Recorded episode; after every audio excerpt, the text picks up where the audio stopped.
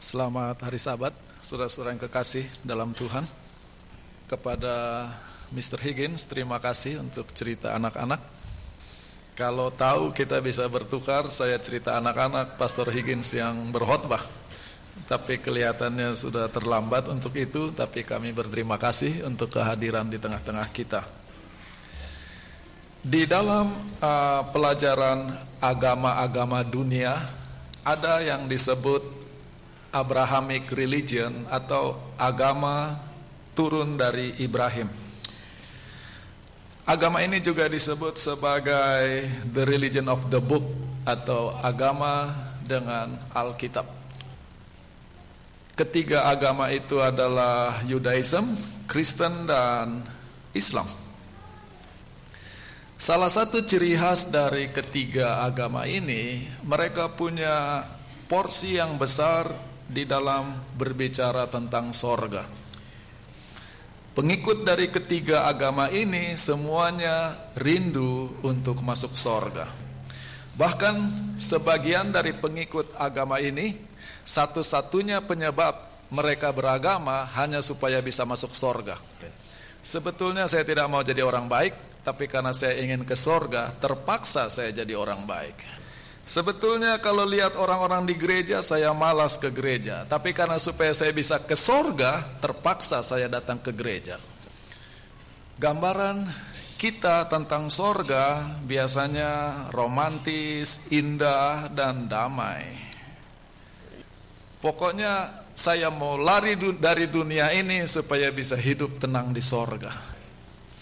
Yang jadi masalah kebanyakan konsep kita tentang sorga tidak didasarkan Alkitab. Atau mungkin saya katakan adalah ada ayatnya tetapi cara membaca ayatnya tidak sesuai dengan apa yang mau dikatakan oleh ayat itu. Bagaimanakah keadaan sorga itu?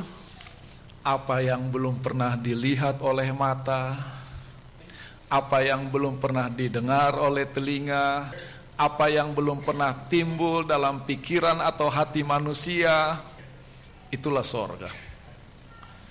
1 Korintus 2 ayat 9. Masalahnya, ketika Paulus menulis kata-kata ini, dia bukan bicara tentang sorga. Dia sedang bicara tentang Tuhan Yesus dan penjelmaannya. Bagaimana mungkin Allah bisa menjadi manusia? Itu tidak pernah dilihat oleh mata, tidak pernah didengar oleh telinga, tidak pernah muncul di pikiran bahwa Allah mau menjadi manusia. Sebagai manusia dia rela mati di kayu salib. Itu tidak pernah dilihat oleh mata, tidak pernah didengar oleh telinga, tidak pernah muncul dalam pikiran. Tapi karena kita baca Alkitab sembarangan, kita kira 1 Korintus 2 ayat 9 bicara tentang sorga. Masalah terbesar tentang sorga adalah kita tidak punya foto sorga. Kita tidak punya video sorga. Jadi sorga itu macam apa? Tidak ada yang pernah lihat. Satu-satunya informasi tentang sorga adalah gambaran tentang sorga. Dan gambaran itu menggunakan kata-kata. Dan kata-kata, satu kata bisa mempunyai arti yang lain bagi orang lain. Dalam satu kalimat ada beberapa kata.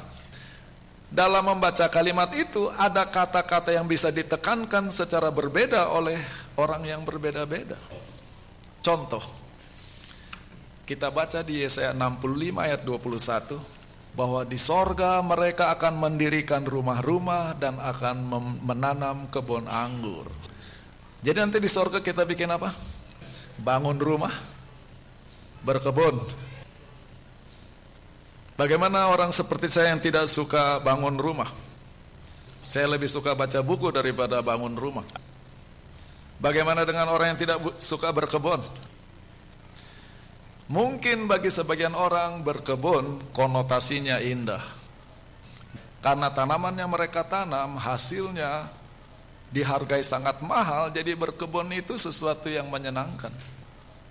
Tapi bagi banyak orang di Indonesia, berkebun konotasinya negatif. Mereka kerja dari pagi sampai malam, hasilnya sangat sedikit. Itulah sebabnya mereka tinggalkan kampung, tinggalkan kebun, pergi ke kota-kota besar, jadi pengim, pengemis income lebih banyak daripada jadi petani. Tiba-tiba mereka baca di sorga disuruh berkebun lagi. Sudah jauh-jauh merantau, ternyata di sorga berkebun-berkebun lagi. Apakah memang Yesaya 65 bicara tentang di sorga kita akan berkebun? Baca ayatnya baik-baik. Mereka akan mendirikan rumah-rumah dan mendiaminya juga. Mereka akan menanami kebun-kebun anggur dan memakan buahnya juga. Mereka tidak akan mendirikan sesuatu supaya orang lain yang mendiaminya mereka tidak akan menanam sesuatu supaya orang lain yang memakan buahnya. Orang-orang pilihanku akan menikmati pekerjaan tangan mereka. Mereka tidak akan bersusah-susah dengan percuma. Apa arti ayat ini? Di sorga tidak ada yang akan jadi korban dan tidak ada yang dikorbankan. Saya capek-capek bangun rumah, orang lain yang menikmati rumah itu. Saya capek-capek berkebun, yang lain hidup mewah dari pekerjaan saya, hidup saya melarat terus. Di sorga, hidup itu adil, setiap orang menikmati hasil jerih payahnya. Itu arti ayat ini. Itulah sebabnya disambung oleh Nabi Yesaya. Serigala dan anak domba akan bersama-sama vegetarian. Singa dan lembu akan makan jerami. Di dunia ini, serigala adalah pemangsa, anak domba adalah korban. Di dunia ini, singa adalah pemangsa, lembu adalah korban. Di sorga, tidak ada yang memangsa dan tidak ada yang jadi korban. Ular pagut mematikan orang di sana dengan makan debu dia sudah senang. Di dalam Alkitab bahasa Inggris dikatakan, jadi ciri sorga itu apa? Tidak ada yang berniat jahat dan tidak ada yang berbuat jahat. Dalam bahasa Indonesianya lebih hebat lagi terjemahannya. Tidak ada yang berbuat jahat atau yang berlaku busuk. Jadi bukan tentang berkebun di sorga. Poinnya adalah semua hidup adil, aman, dan damai.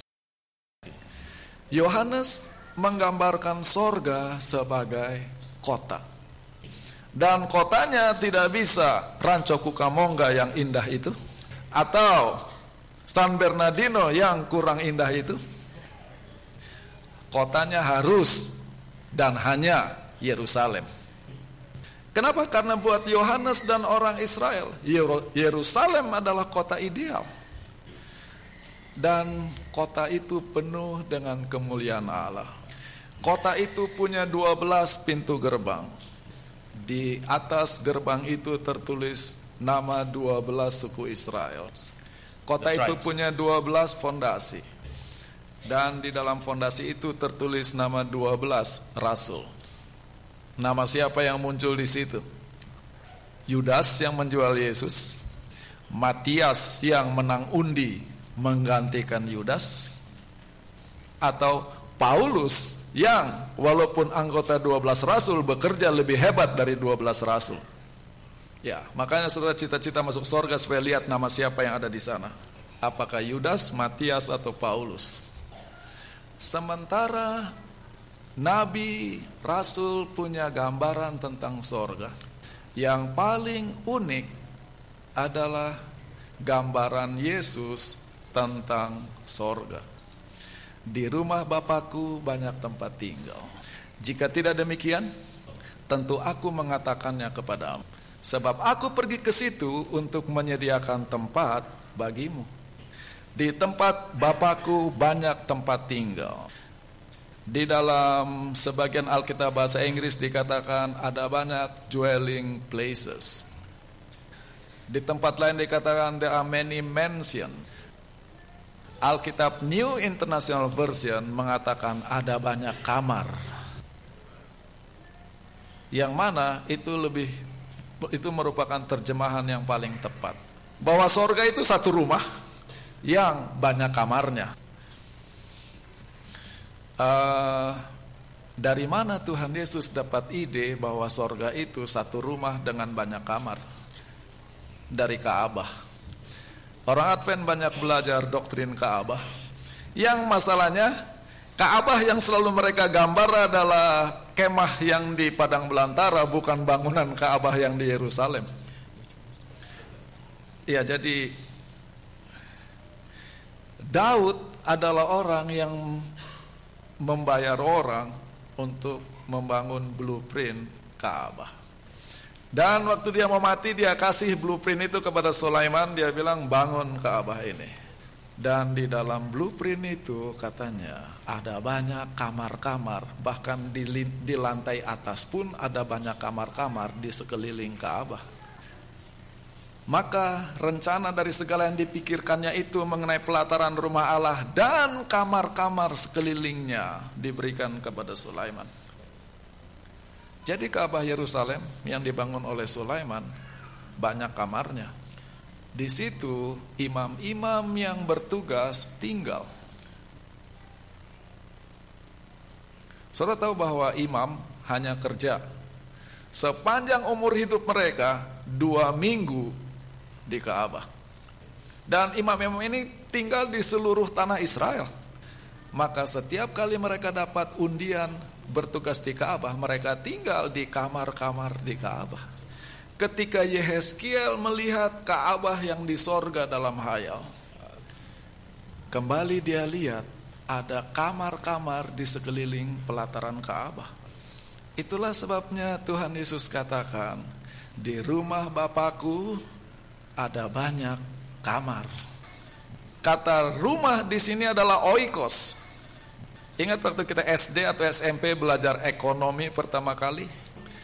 Ekonomi, oikos, nomos, mengatur rumah tangga. Jadi oikos artinya rumah. Monai artinya ruangan-ruangan, kamar-kamar di dalam rumah. Maka sekarang saudara-saudara, ambil waktu lihat orang-orang di sekitar Anda. Kalau ada orang yang saudara tidak cocok atau tidak suka, sebagaimana saudara rindu masuk sorga, orang itu juga rindu masuk sorga. Cilakanya, sorga adalah kita tinggal satu rumah cuma beda kamar. Selama-lamanya. Kalau masih sekarang lumayan, nggak cocok sama orang cuma lihat 2-3 jam di gereja, habis itu tidak lihat satu minggu. Nanti minggu depan lihat lagi, marah lagi, pulang damai lagi. Sorga lebih mengerikan.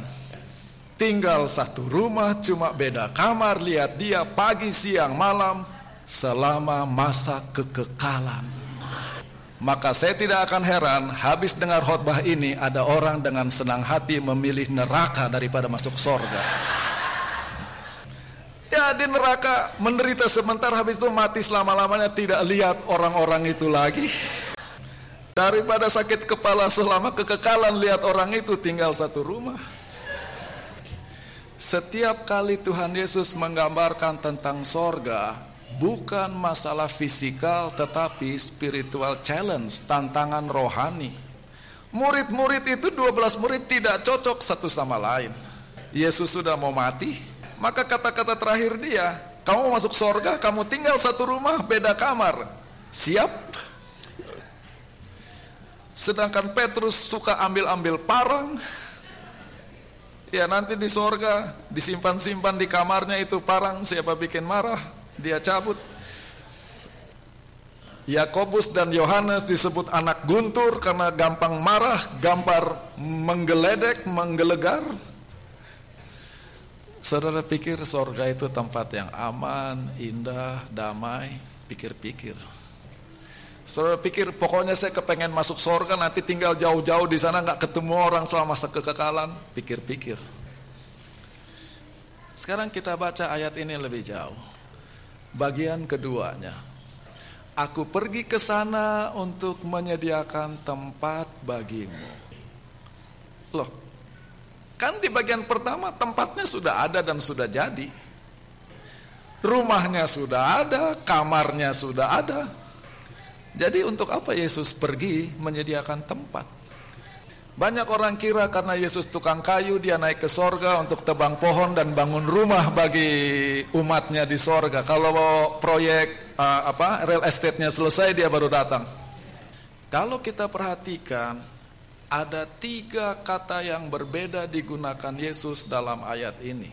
Untuk rumah dia gunakan oikos, untuk kamar-kamar dia gunakan monai, dan ketika dia katakan menyediakan tempat, dia menggunakan kata topos yang bisa diartikan bangunan, jabatan, atau tempat.